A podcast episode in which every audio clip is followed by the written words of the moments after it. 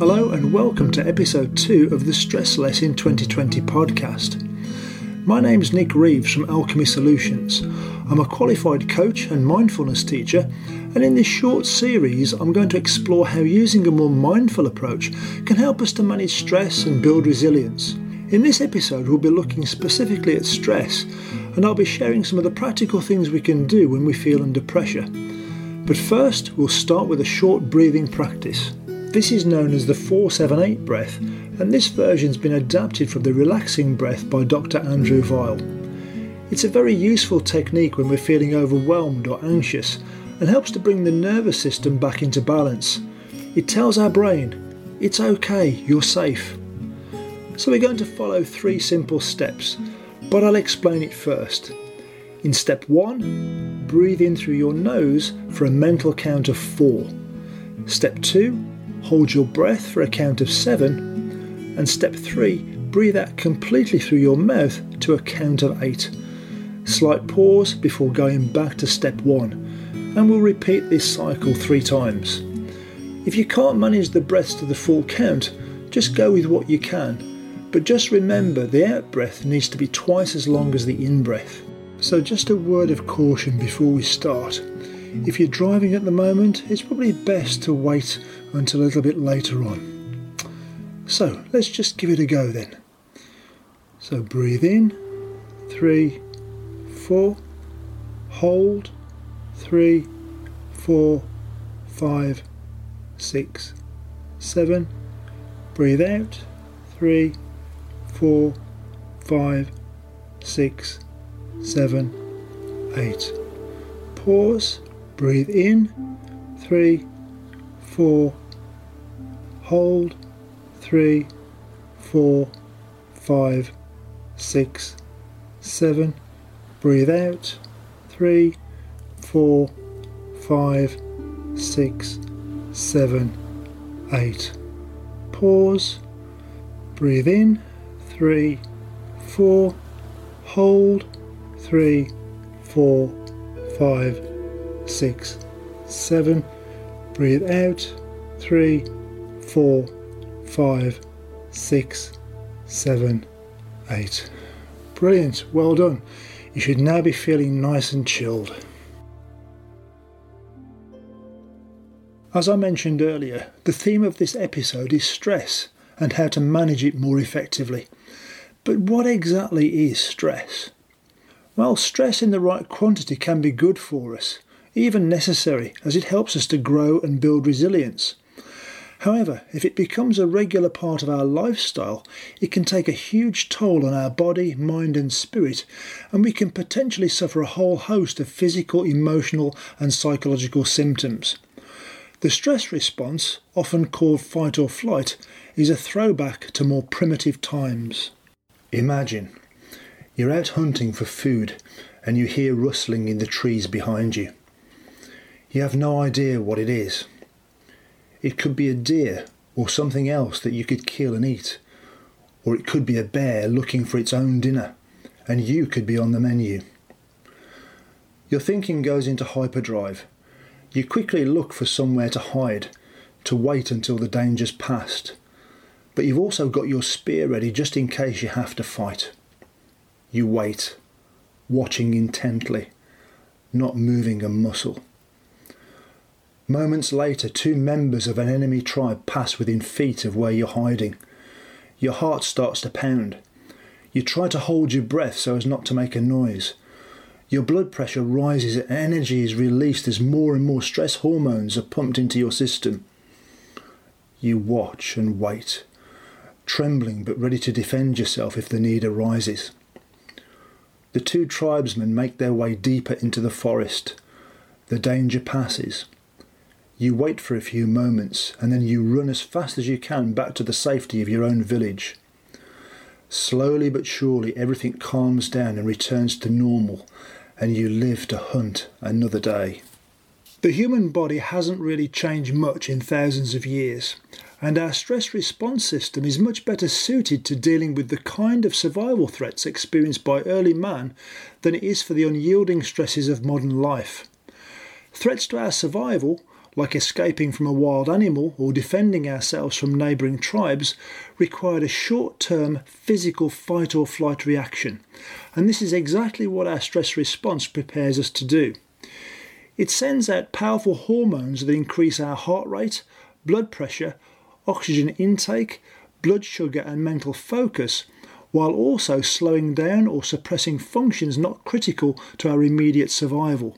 Things like digestion, immune function, and cellular growth and repair. This channels more energy and oxygen to our muscles and brain to make us more alert and able to run away or defend ourselves. The act of running away or fighting uses that extra energy and oxygen, allowing our body to return to normal once we're safe.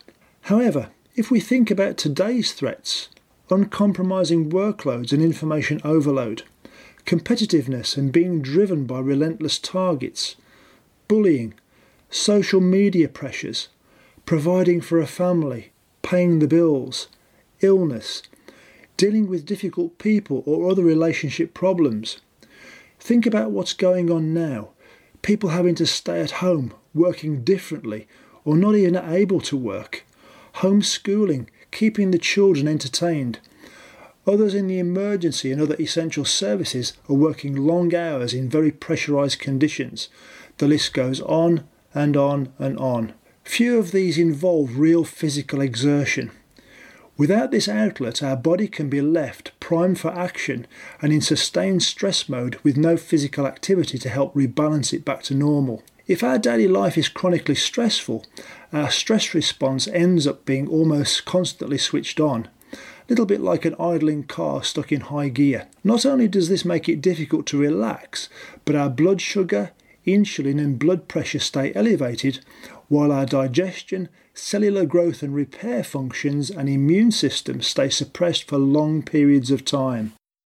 Over time, the consequences of this chronic stress state progress from being mildly disruptive, causing trouble sleeping, indigestion, and headaches, to being really detrimental to our health, and we can start to suffer with anxiety, insulin resistance, and other blood sugar issues, including diabetes, weight gain or loss, heart disease, cancer, vulnerability to minor illnesses like coughs and colds from reduced immune function, stomach and intestinal problems like irritable bowel syndrome, poor nutrient absorption, inflammation, and accelerated aging. So, if prolonged or chronic stress can cause real health problems, there must be something we can do to help ourselves before things spiral out of control.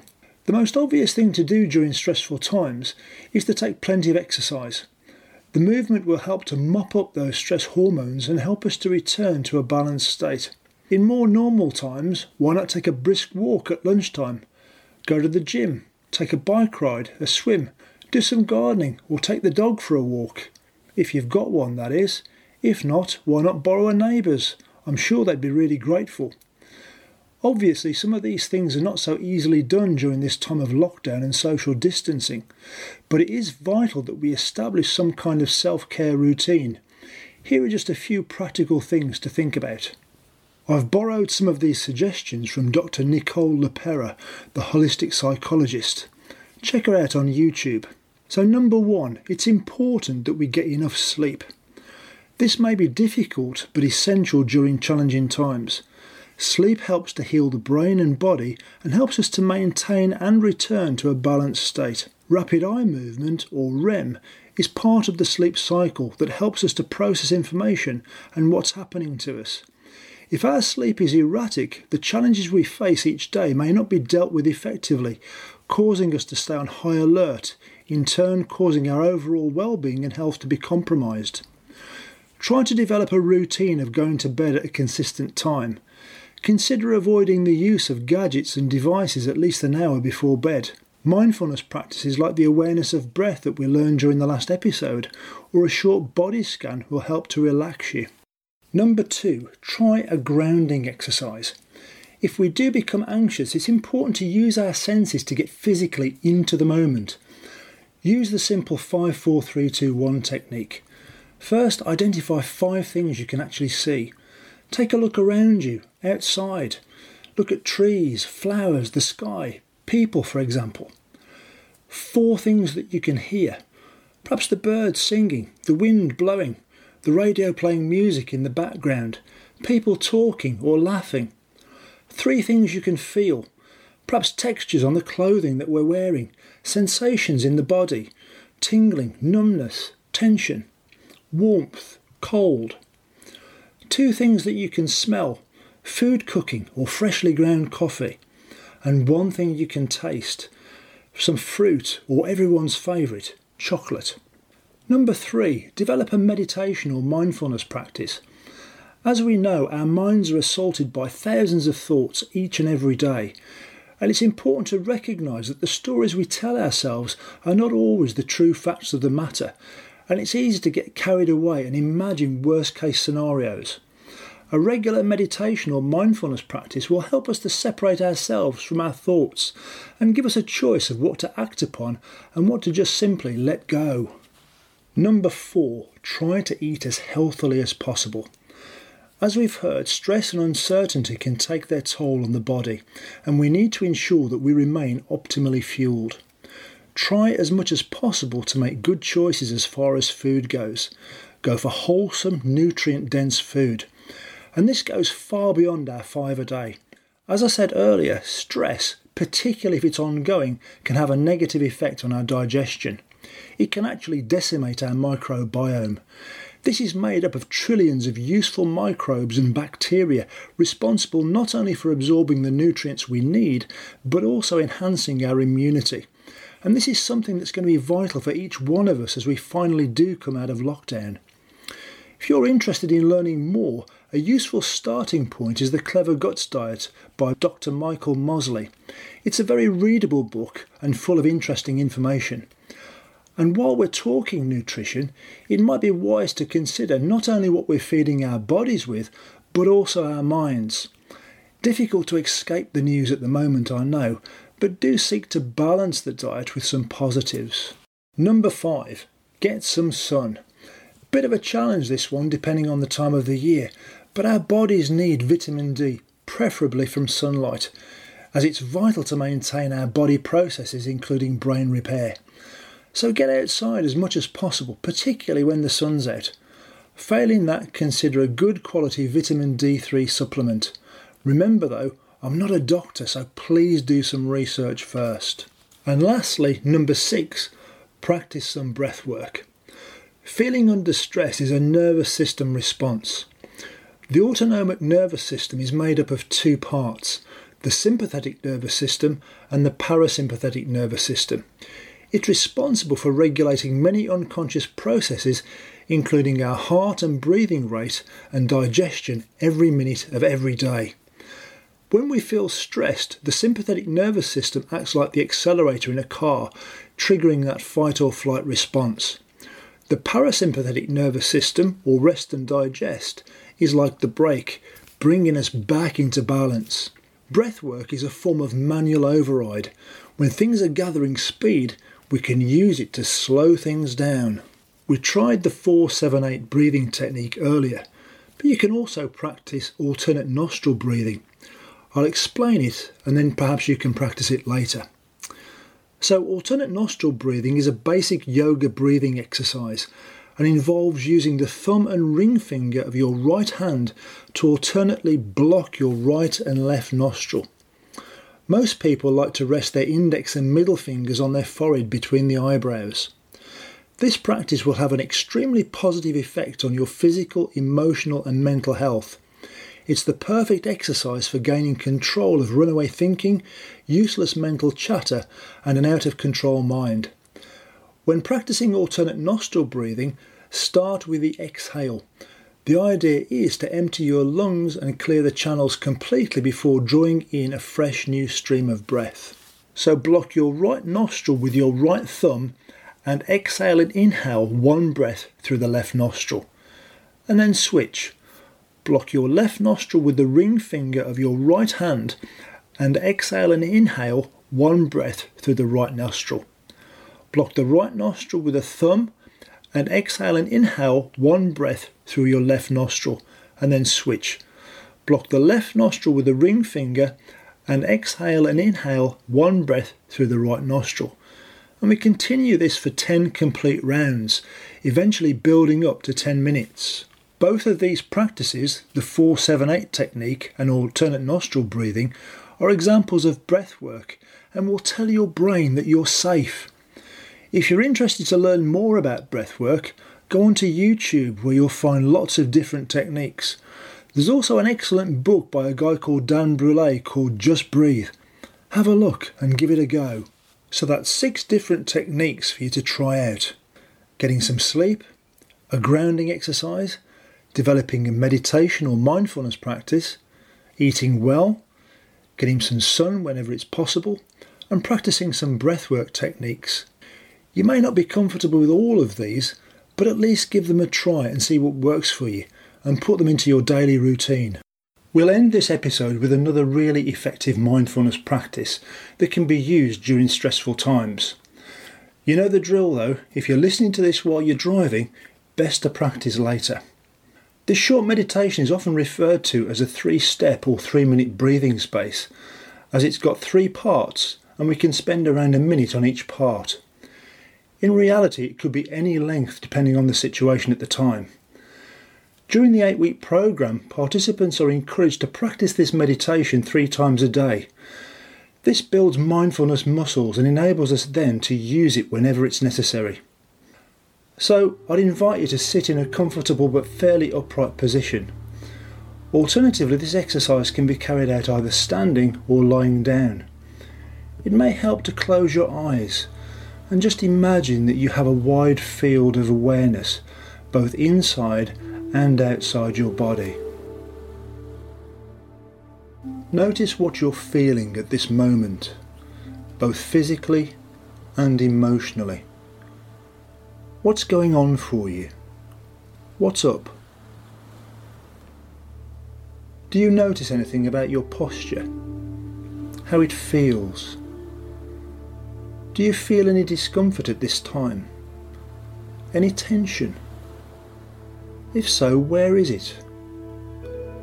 Be curious about what thoughts you're aware of going through your mind at this moment in time. Can you place some distance between you and your thoughts. Try and observe them non judgmentally and in a detached way, rather than getting caught up in them.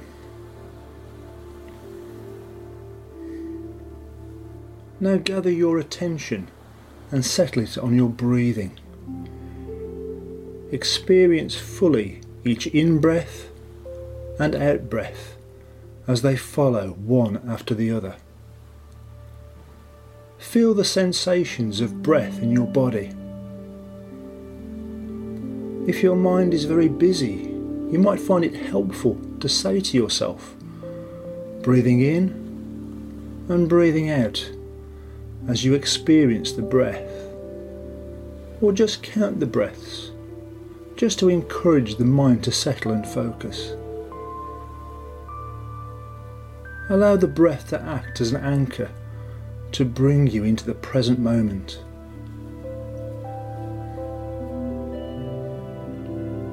And now uh, allow your conscious awareness to expand once again, as if you're getting yourself ready to re engage with the world and hopefully bringing some of the calm you've just experienced into that re engagement. Become aware of the body as well as the breath feel the whole body breathing. Breathe with any sensations you find, especially if there are any challenging sensations. Just allow them. Breathe with them. Breathe into them and feel the whole body breathing. Just do that for a little while then gradually become more aware of the space around you. When you're ready, just open your eyes and bring this short practice to a close.